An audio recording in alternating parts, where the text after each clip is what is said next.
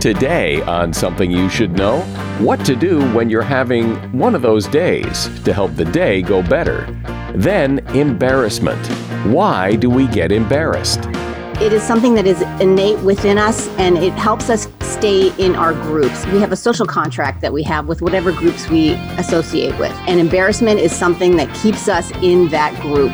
It seems like it's something that is pretty much hardwired in us. Also, three techniques that will make housework easier and more efficient. And some strange but true tales that will have you on the edge of your seat.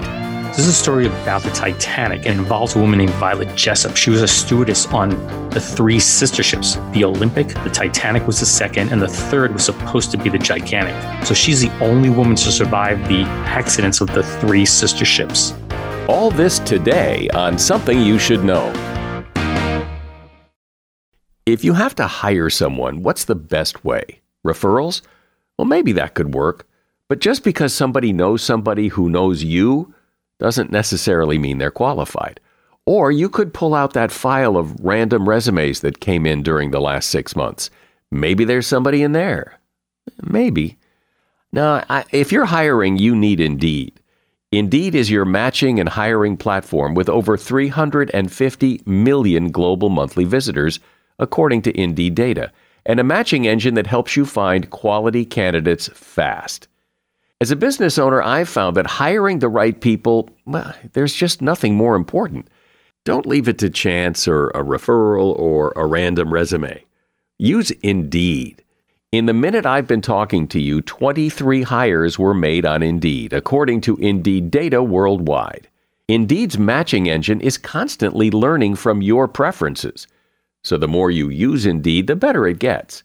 And listeners of this show will get a $75 sponsored job credit to get your jobs more visibility at indeed.com slash something. Just go to indeed.com slash something right now and support this show by saying you heard about Indeed on something you should know. Indeed.com slash something. Terms and conditions apply. Need to hire? Oh, you need Indeed. Something you should know. Fascinating intel, the world's top experts, and practical advice you can use in your life. Today, Something You Should Know with Mike Carruthers. Hi, welcome to Something You Should Know. So, I'm sure you've had one of those days. In fact, I'm pretty sure you've had more than one of one of those days where everything seems to be going wrong. You can't think about anything other than how wrong everything is going, and it just gets worse. So, how do you turn that around? Well, there is a technique that is so simple yet amazingly effective. And here's what you do you stop the negative thinking and focus on one positive or beautiful thing in your life, and then another one, and then another one. And while you're doing that, you breathe deeply. If you do this for a few minutes, that's it. This technique was developed by Dr. Judith Orloff. She says by forcing yourself to shift from negative to positive thoughts, it breaks that cycle of constantly thinking how horrible everything is. I've actually tried this and it really does work because what this technique does is it takes advantage of the fact that your mind can only focus on one thing at a time. So if you focus on something positive, you by definition cannot think those negative thoughts. The downward spiral then stops, and then you become more objective about everything, and life seems a little more manageable.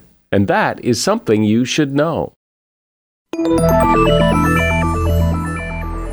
One thing we all have in common is that we've all been embarrassed. We've all done something or said something we wish we hadn't. And when you do something embarrassing, that feeling of embarrassment, you know, that, that feeling that everybody's staring at you and judging you, and you feel terrible, which makes it even harder for you to say something to try to recover. Well, why does all that happen? Why does embarrassment feel so terrible? Here to explain why and help us all get over those inevitable moments of embarrassment is Charise Harper. She is an author mostly of children's books, and she has tackled this topic because, well, Not only do adults feel embarrassment, so do kids. The name of her book is So Embarrassing Awkward Moments and How to Get Through Them. Hi, Charise. Welcome. Hi, Mike. Thanks for having me on here. Sure. So, everyone has experienced embarrassment. We all know it when it happens. So, what is it exactly? What is embarrassment? So, embarrassment is something that we do to ourselves. And I'm not sure how you can stop doing it to yourself, but it is something that is innate within us and it helps us stay in our groups. Our so we have a social contract that we have with whatever groups we associate with. And embarrassment is something that keeps us in that group. And it seems like it's something that is pretty much hardwired in us as, as a way of controlling our behavior to so that we can function as a society. And as we get older, we join more groups. We join the work group, and that has a social norm that is, you know, beneficial to working in a consistent way together. And we have other groups that we join as well. So we have all these different groups, and every group has different social norms. And so we have to keep all that in our brains and try to stay within those groups. And embarrassment is a way that we don't have to constantly think about the rules. We know what the rules are, and we don't want to step outside them. Um, I'm not saying that's always a good thing to do, but I'm saying that you know it's kind of hardwired in us, and that's the way we're react we're reacting to those things. And so, embarrassment is that uncomfortable price you pay when you step outside the rules. Absolutely. And it, it can be very, very uncomfortable. Yeah. and everyone has this, everyone, as soon as you say that, there's a story that pops in everyone's mind of something they've done they wish they hadn't or something they said that they wish they hadn't said to the wrong person and and it, you just feel horrible yeah you do you feel pretty bad um you know and, and definitely you know you can try to hide your embarrassment but if you're someone like me who blushes then good luck with that. Um, you know there's there's no way to to hide the blushing except to leave the situation. And that is something else that happens i think when you are embarrassed. You have sort of this innate fight or you know fight or flight response that comes into your system and you're either you know you want to you want to leave and you just want to get rid of that feeling as fast as possible. I think one of the things that many people do is when they become embarrassed is they replay as fast as they can what has just happened over and over again. And that is not something that's going to uh, help you to be calm. So maybe having a a go-to element of counting down from 10 to, to 1 if you're embarrassed. And i think i live in the pacific northwest and we have to have a earthquake prepar- preparatory kit in case something happens. And I think it's not a bad idea to have an embarrassment preparatory kit as well. Um, to have some things that you can do to help yourself if that if that should pop up because embarrassment's best friend is surprise. So as uh, uncomfortable as it is when you're caught and you're embarrassed, showing that embarrassment is a good thing, right?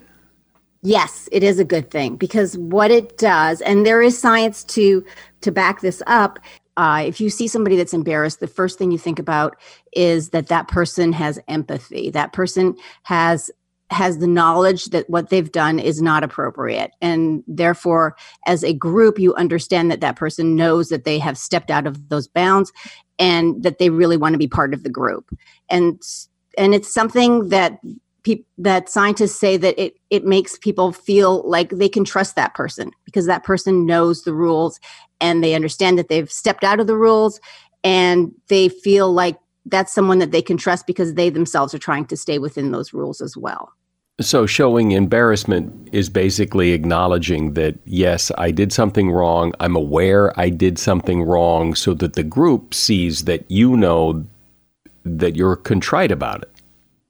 Yes, you're contrite about it, and and and it also embarrassment is something just like you said before. It, everybody has a story, and so I think it's a great opportunity for people for sharing their story. If you say to somebody, "Oh, I can't I remember the time I fell down in front of everybody. It was so embarrassing." And the next person's like, "Oh my gosh, I did the exact same thing. I can't believe it." And if you share those stories, suddenly you have a bond between you that you didn't before.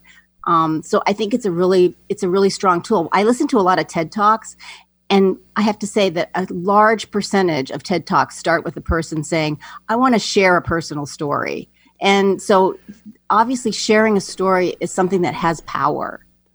It seems to me that there there are really two kinds of embarrassment. There's the kind of embarrassment where you know your flies down, you fall in front of a group of people for no apparent reason. You you know, there's toilet paper on the bottom of your shoe.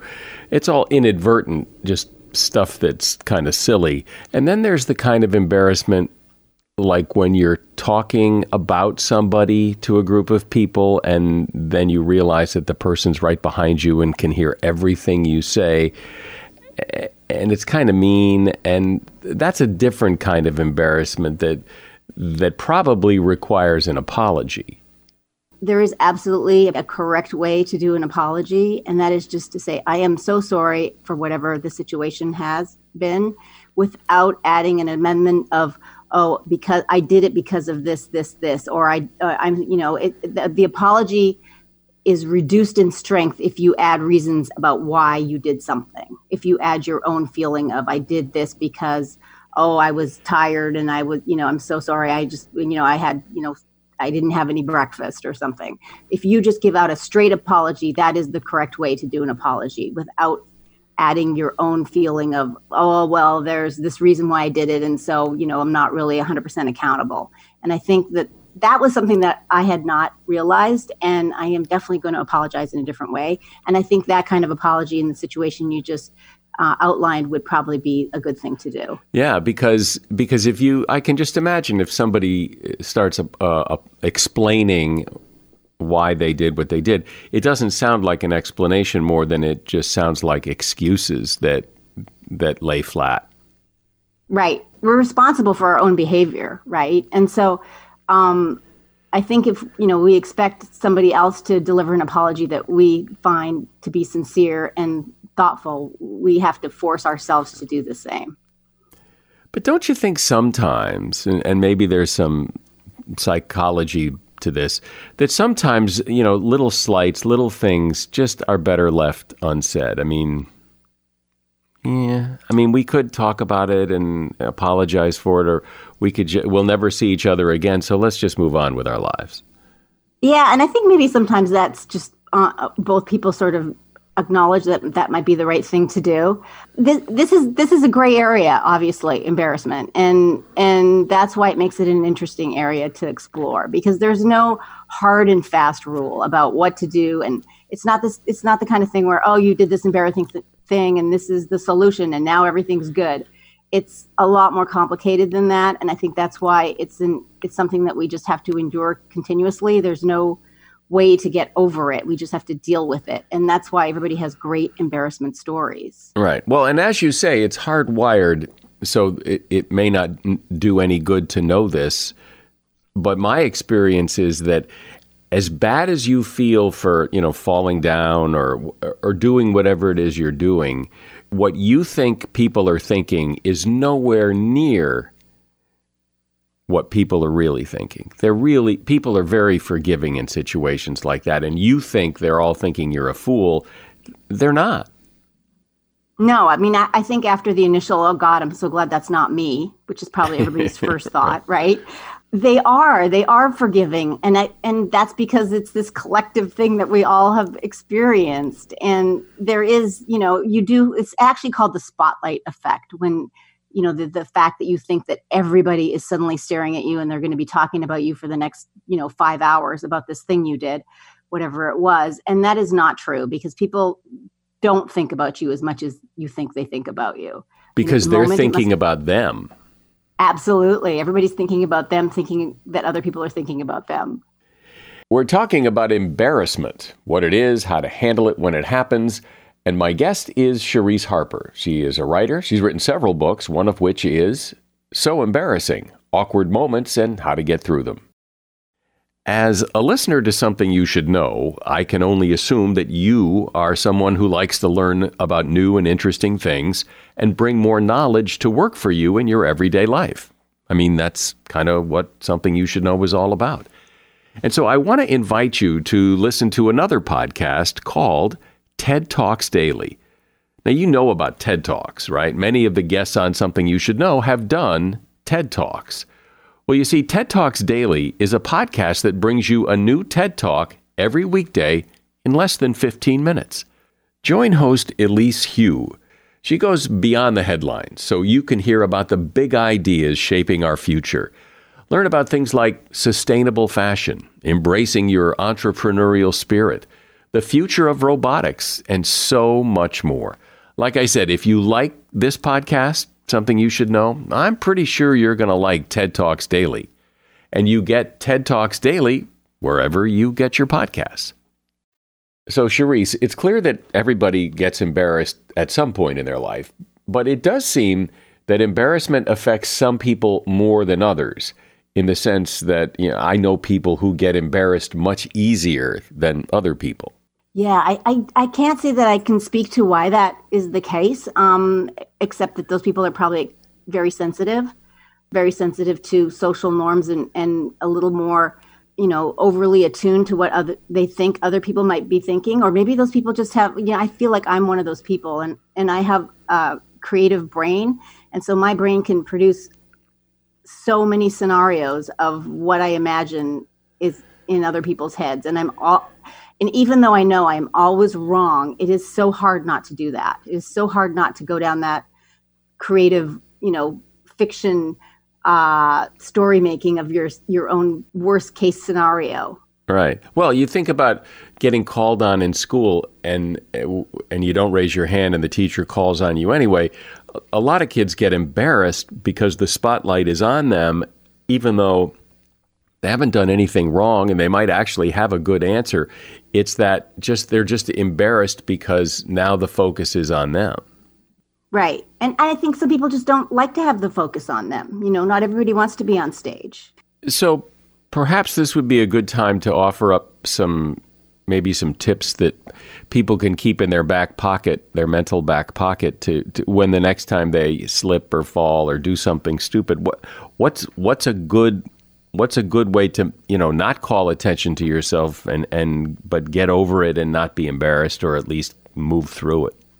So there are some things you can do. Um, certainly for being embarrassed the best thing to do if you can if it's not something that's just you've done that's just really horrible and hurting other people's feelings is to try to make a joke out of it um, if you have any improv skills trying to make something funny even an awkward joke is better than just leaving it sort of laying there and feeling shame because nobody wants to feel shame and that's even almost embarrassing for the people watching so if you can make it into a joke or if you can somehow acknowledge that you did an embarrassment and try to move forward and I think that's the best thing you can do. And then also, there is some science saying that if you smile or if you try to laugh after an embarrassment, that also can help you and help your body physically calm down. I think it's a muscle memory thing. And and I think if you know, it's like standing tall before going to do a presentation. You just really feel like that gives you a little extra oomph in your in the way you deliver something. So I think that the smiling and the laughing, if you can laugh it off, is really one of the best things to do. What about, uh, I guess it's embarrassment, but w- when some people walk into a room full of strangers, that they feel embarrassed not because of they did anything, just because they don't know anybody and don't know really know how to break the ice or start a conversation. Yeah, I mean that's that's a really hard one, and obviously, if you're in a, a, business situation where you have to go meet a group of strangers, or you're meeting some new people, or you're meeting a new group that you have to work with, that could be really hard. And I think in those situations, you just have to force yourself to work through the fear. Um, your fear is what's holding you back. It's and really, if you think about it, it's something that's invisible. It's not stand in front of you. It's not a, a real barrier. You've put that there yourself and if you can make yourself go through that fear and think about what's the worst thing that could happen well the worst thing that could happen in your situation is that you just remain alone standing by yourself the less worst thing that could happen is you actually go talk to somebody and you find someone to talk to who maybe introduces you to two other people and suddenly you have you know three or four people you can talk to. And if that doesn't even happen when you go talk to somebody well the worst thing that happened is you're by yourself again. So if I think if you can force yourself through those situations that are really not embarrassment yet, but more an embarrassment that you've put on yourself, that we have to kind of work through that fear to sort of show ourselves what we can do. Because unless we do that, we are, you know, you, you put yourself in a box and you're unable to get out. What's interesting in those situations, everybody pretends they're not embarrassed or they that they don't feel alone, and it would be sometimes good if if the whoever's having this affair where all these people are standing around and don't know anybody d- did something so that, that that all of that could disappear somehow. Actually did. I did go to a dinner party where uh, it was a bunch of families, and we were all sitting at a table together, and we didn't know each other. And the host of the party handed out little cards and she said please write an embarrassment story that you want to share with the group. And we were just like oh i don't know i don't know. And what happened was even the kids did it. And the you know the first couple of people that went the brave the braver people we laughed and we you know nodded our heads. But as we got towards the end of the table everybody was very excited to share their embarrassment story. And it was something that we all talked about regardless of age. We just you know obviously our stories were different but we all knew that feeling because the feeling was the same. If you were like 12 years old or if you were 30 40 50 years old you all had that same feeling. You knew what that feeling was. And that was just a great way to bring the group together because i i couldn't even think of something else that we could share that we all had that same feeling showing embarrassment as as difficult as it uh, is is is actually a good thing. And I, I think people think exactly the opposite that if I show I'm embarrassed, that makes me look foolish. And it, it it's really the opposite. Yeah, I think it, people think it makes them look foolish and weak when actually it makes them look like someone that can be trusted.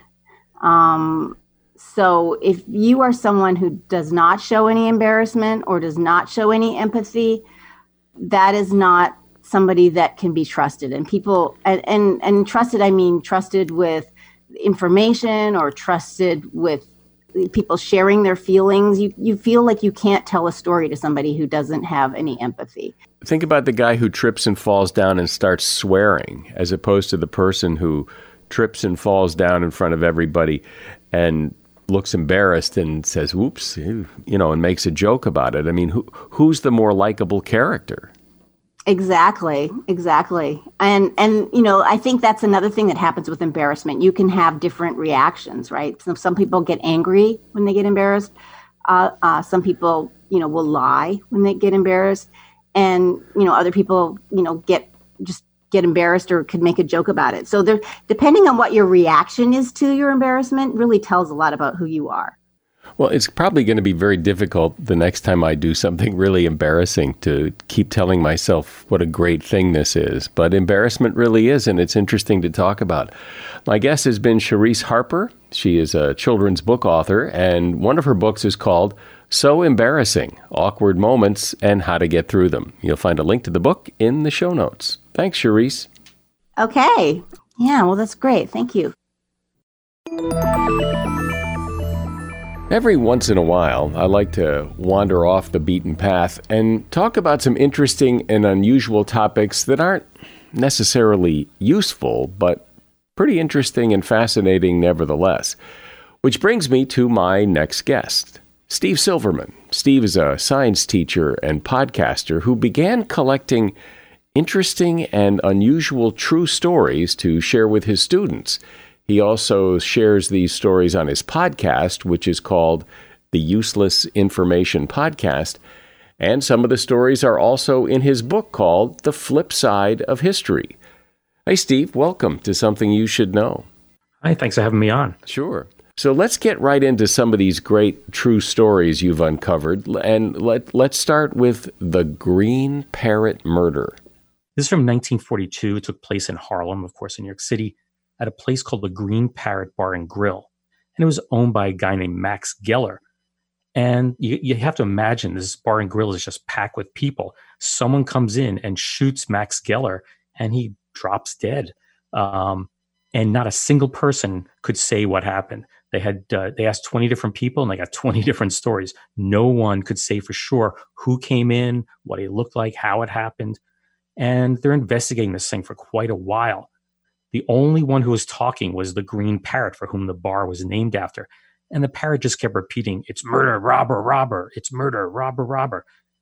And this is going on for a while. And then one day, one of the investigators saying, Maybe it's not saying it's murder, robber, robber. Maybe it's telling us who the person was who committed the crime. Maybe it's saying it's murder Robert Robert. So they investigated. There were only two Roberts that uh, patronized the bar. And it took them a whole year, but they found this guy named Robert Butler in Baltimore, and he had committed the murder. So the parrot actually turned in uh, this guy, Robert Butler, and he uh, got seven to 15 years at Sing Sing. Talk about the Crayola caper. That's an interesting one. So uh, this story occurs in 1973, and oddly, uh, it takes place at the Concord Hotel, which was in walking distance of where I grew up. And one day they receive a letter in the mail, and it was signed by someone named Crayola, you know, of the crayon fame. And he demanded $320,000 be delivered to a phone booth on Fifth Avenue, New York City. And he warned them not to contact the FBI. If they did, he threatened to lace all the water and coffee at the hotel with LSD. Anyway, so uh, of course, the Concord did contact the FBI just as they were warned not to do. And they sent in an agent who posed as a Concord employee the phone rang. Uh, then, of course, they they played this game of going from phone booth to phone booth to phone booth until finally they ended up in Grand Central Station. And the uh, the FBI agent was told to slip the bag through a broken window at the base of one of the bathroom doors, and they did that. And then, of course, the FBI come running in, and they found out the door was locked. It was locked from the inside. What they didn't know was that the person on the other side was able to escape up a, a you know a service staircase to another level and got away. Now, uh, what the rob, what the people who uh, did this didn't know was that it was fake money, and of course, they put a tracking device in.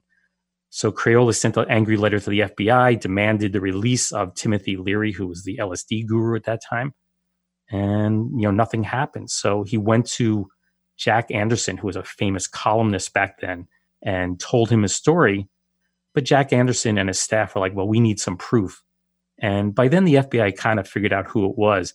So the the uh, the guy, this guy Crayola, sent his accomplice to get the letter out of a safe deposit box in New York City. And as he was exiting the bank, they snatched, you know, they snabbed him and uh, you know arrested him. And in the end, they arrested three people, but the main person was a guy named John Calvin Van Orsdell, and he got two years in prison for doing it. Well, it sounds like a movie plot, like not, and not even a particularly good movie plot. Um, of you know we need money or we're going to do this horrible thing and and don't call the police. Of course, you call call the police. Right. well, the interesting thing is that that was his one of his claims when he went to court that this was all to expose the FBI for their corruption, and it was the basis for a book that he was writing. Tell the story of the Salem Trade School football team.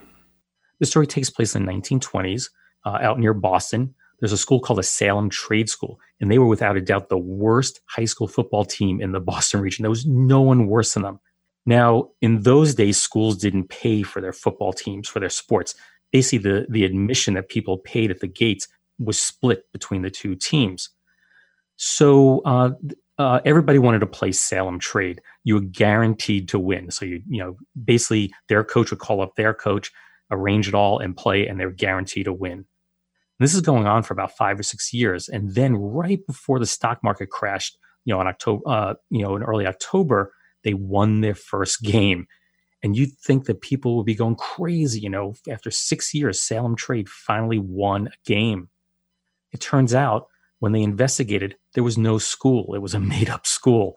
Uh, they basically recruited some guys. They were probably be- between 18 and 21, 22 years old. And they were splitting the receipts from the gate with them. And these guys, you know, they weren't even in high school and they were just going around playing, you know, team after team. And uh, once it was exposed, you think that would have been the end of it. But again, they were guaranteed uh, gate admission at these games. So for another couple of years, they kept doing it. Since you've been doing this for a long time now, what is the craziest story you've ever found? Okay, so I've been collecting these for about 30 years, and honestly, I don't think there's anyone more bizarre than what, what is known as the murder of Michael Malloy, which took place in 1933 in the Bronx. This is during Prohibition. So, uh, of course, you know, there were no bars, there were speakeasies. Everything was done in secrecy. And the owner of this bar um, needed some quick cash. Uh, basically, they knew that Prohibition was coming to an end and they'd be out of business. So they needed some quick cash. And they came with this crazy idea. What you do is you find some guy who looks like he's in really, really bad shape and you bump them off. You take life insurance policies out on them and you bump them off. And then, of course, you'll get the proceeds from the life insurance. So they, there was this guy named Michael Malloy. He kept coming into the bar. He was probably about maybe around 60 years old. He was in really sad shape. So they figured, hey, we'll just give him an open tab and he'll drink himself to death. So they did that. And night after night, you know, they're giving him more and more alcohol. It did nothing. So after about a week of doing this, they realized they needed to, you know, up the ante somehow. And so they started spiking the drinks with antifreeze, turpentine, horse liniment, rat poison, so on. And that wasn't working. So then they decided to put some, uh, you know, oysters and clams and soak it in antifreeze and let him eat that. Didn't work. They let a sardine sandwich rot away till it, you know, till it was almost inedible. Well, he gobbled it down and did fine. Um, at one point, they even took uh, the can from the sardines and ground it up, added it to the sandwich, and put tacks onto the sandwich. And he ate that, and there was no problem. So then they, uh, you know, what happened over time is, you know, they kept bringing in another person, another person, and they brought in a taxi driver. And they decided to get Michael Malloy really, really drunk till he passed out. So they put him into the back of the taxi cab. They took him out to the middle of nowhere, and they ran him over. Uh, you know, they got the cab up to high speed, ran him over, and they killed him. At least they thought they did. And just to make sure they did it right, they went around and they ran over him a second time. And so now they're like certain that Michael Malloy's dead. All they have to do is cash in, you know, you know, take in the life insurance policies and cash in. But they had no proof that he had died. They knew he was dead, but where was he? They checked all the hospitals, they checked the morgue, no records of him anywhere. So they got another guy and they put the fake ID on him saying he was Michael Malloy and ran him over. But unfortunately, he survived. Well, after about three weeks, guess who comes wandering into the bar? There's Michael Malloy. And he's all bandaged up and he's saying, I got hit by a car, but I didn't have any money. So the hospital just kind of took me in as a charity case. So now they say, we got to kill this guy outright. So they took him up uh, to one of the uh, guy's rooms. And in those days, uh, you know, they had the gas hooked up to the wall and they shoved it down his throat, turned on the gas. And after about 30 attempts on his life, they finally killed Michael Malloy. And uh, one of the guys in on it was an undertaker. So they buried him and they were about to put in the insurance money, but they couldn't keep their mouths shut. So they're like, Did you hear anything? Did you hear anything? Next thing you know, the police hear about it. They arrest uh, the six guys. Uh, one of them died in prison, another one turned state's witness, and the other four went to the electric chair at Sing Sing. Were there ever any theories as to why this guy was almost indestructible? Not really. Um, I think it was more they were bumbling at it. You know, they they wanted to do it and not make it look like they did it. You know, it's it's hard to say. Uh, you know, when I first came across the story, and I came across this story probably 27, 28 years ago, just a little blurb somewhere. And I live in Albany, New York, and I went to in those days you had to go use microfilm. You, there was no, you, know, you really couldn't do any research on the internet. So I drive over to SUNY Albany, University of Albany, and I went down at their basement. I pull up the microfilm of the, of the New York Times, and I was shocked to see the story really was true. And it was front page headlines back then. Tell the story. Uh, it's kind of a weird story about the womanless library. So, the story is from uh, 1930 in Le Mars, Iowa, and it involves an attorney named T.M. Zink. And he was a very prominent attorney and uh, very well known out there and he suddenly died. And people, you know, in the community just loved him. So there's all these tributes in the newspaper to him, and you know, uh, it was a very sad moment for for Le Mars. But then two days later, his will was revealed, and he had a, he was a lawyer and he's fairly wealthy. And when they revealed the contents of the will, all of a sudden it became a story nationwide. Basically, he paid his daughter five dollars, which is about seventy five dollars today, and he left absolutely nothing to his second wife. In fact, for her to stay in the home, she had to pay him rent. Now, the remainder of his estate, which is in, you know, they weren't sure exactly how much it was back then, but they valued it between forty and eighty thousand dollars back then, which is an incredible chunk today. He wanted it invested for 75 years. At the end of 75 years, all the money, all the interest that it earned would be used to build a public library. But here's the real catch there had to be a sign above the door, above every door to the library that said no women allowed. Not only no women allowed, but they couldn't be involved in the building of it, the designing of it, the operation. And it couldn't even have any work that was written by a woman in the library. Of course, the uh, daughter challenged this, and uh, you know she actually won in court. You know, you sometimes wonder why or how people fall for scams like, you know, the Nigerian prince email scam or those calls from people claiming to be from the IRS and they're going to come and arrest you if you don't pay them. And and the reason that those scams are around is because if they call enough people, eventually somebody falls for it. And you have a story of a scam that I mean, well, tell the story. So this involves a guy named Harold Jesse Birney. And uh, the story takes place actually over time from about 1953 to 1957. And he lived in Washington, D.C., and he had uh, some patents on television antennas. Keep in mind, in the 50s, television was relatively brand new. Now, his main financial backer was this woman named Pauline Goebel. And honestly, I have no idea where she got her money from. Anyway, in the summer of 1953, he told Pauline he needed to go to Delaware on some really important business. What she didn't know is that he went there and he met up with a couple and basically suckered them out of every penny they had. He took them for $22,000, claiming he had a device that could derive endless energy from the atmosphere. And of course, that wasn't true. By the way, that would be over $200,000 today. So it was, it was quite a chunk of money he ripped them off for. Anyway, when he got back, he told Pauline that he was really on a secret mission with the US government. And he said, You know, I have to entrust you these details. You can't tell anybody.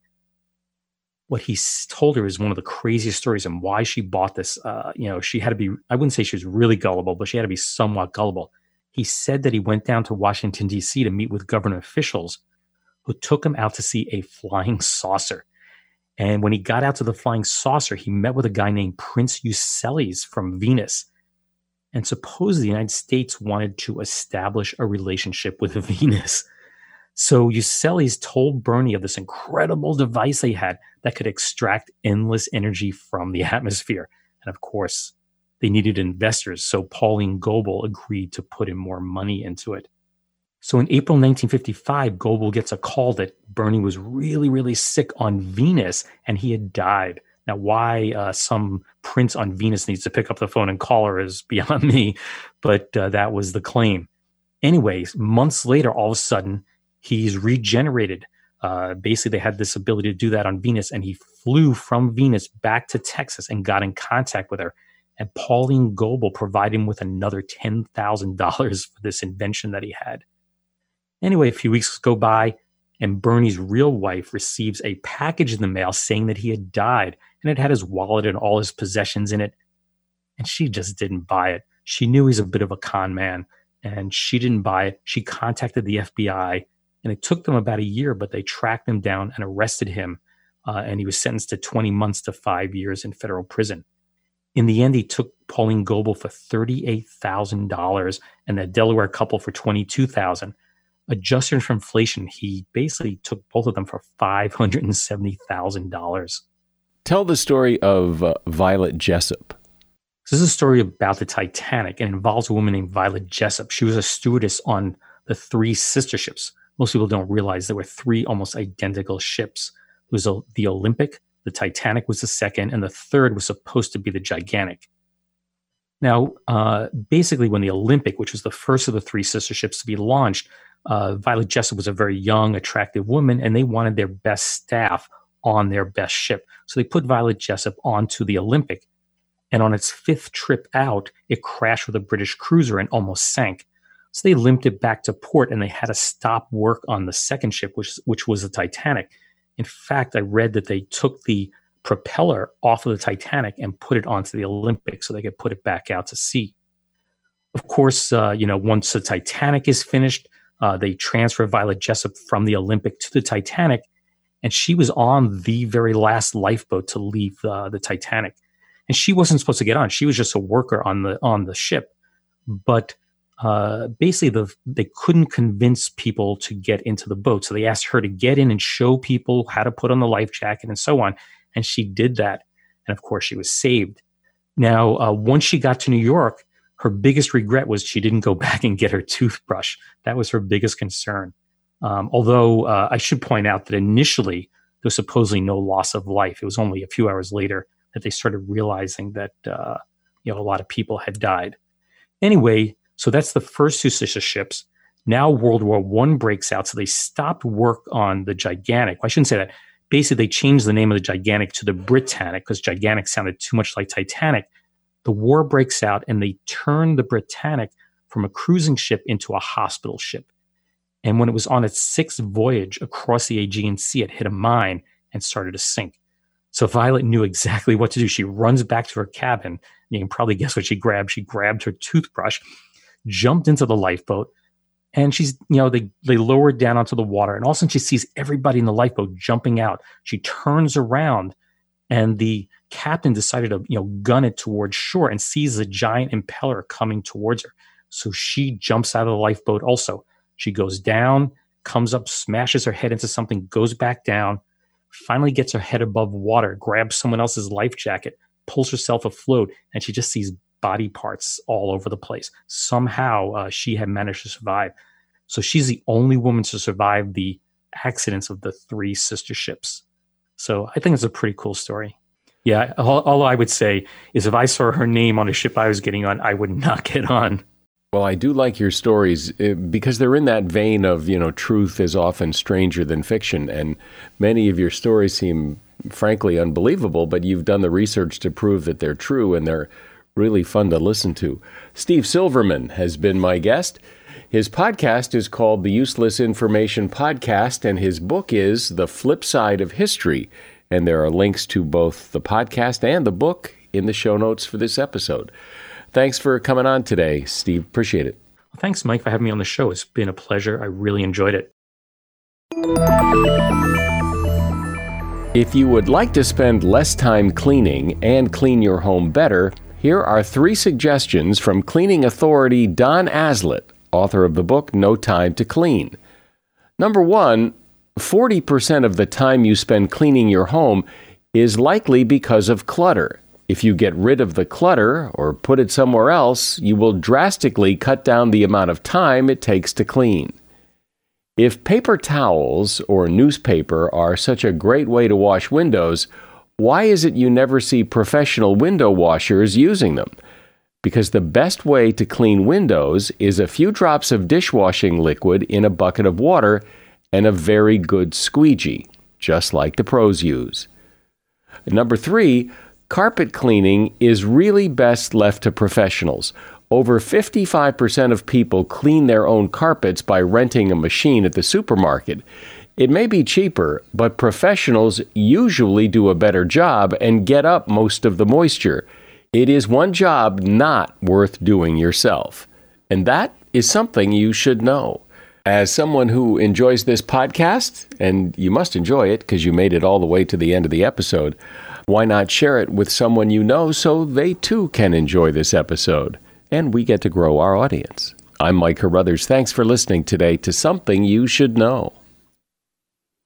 The Bigger Pockets portfolio of podcasts are worthy of your investment. We're having a real conversation as real real estate investors. New episodes available every day. It's important to buy where it makes money and not necessarily where you want to travel to. Bigger Pockets, On the Market, Rookie Real Estate, or Money Podcast. The purpose of flipping is to create more cash so then you can reinvest into other types of properties. The Bigger Pockets Podcast on YouTube or wherever you listen.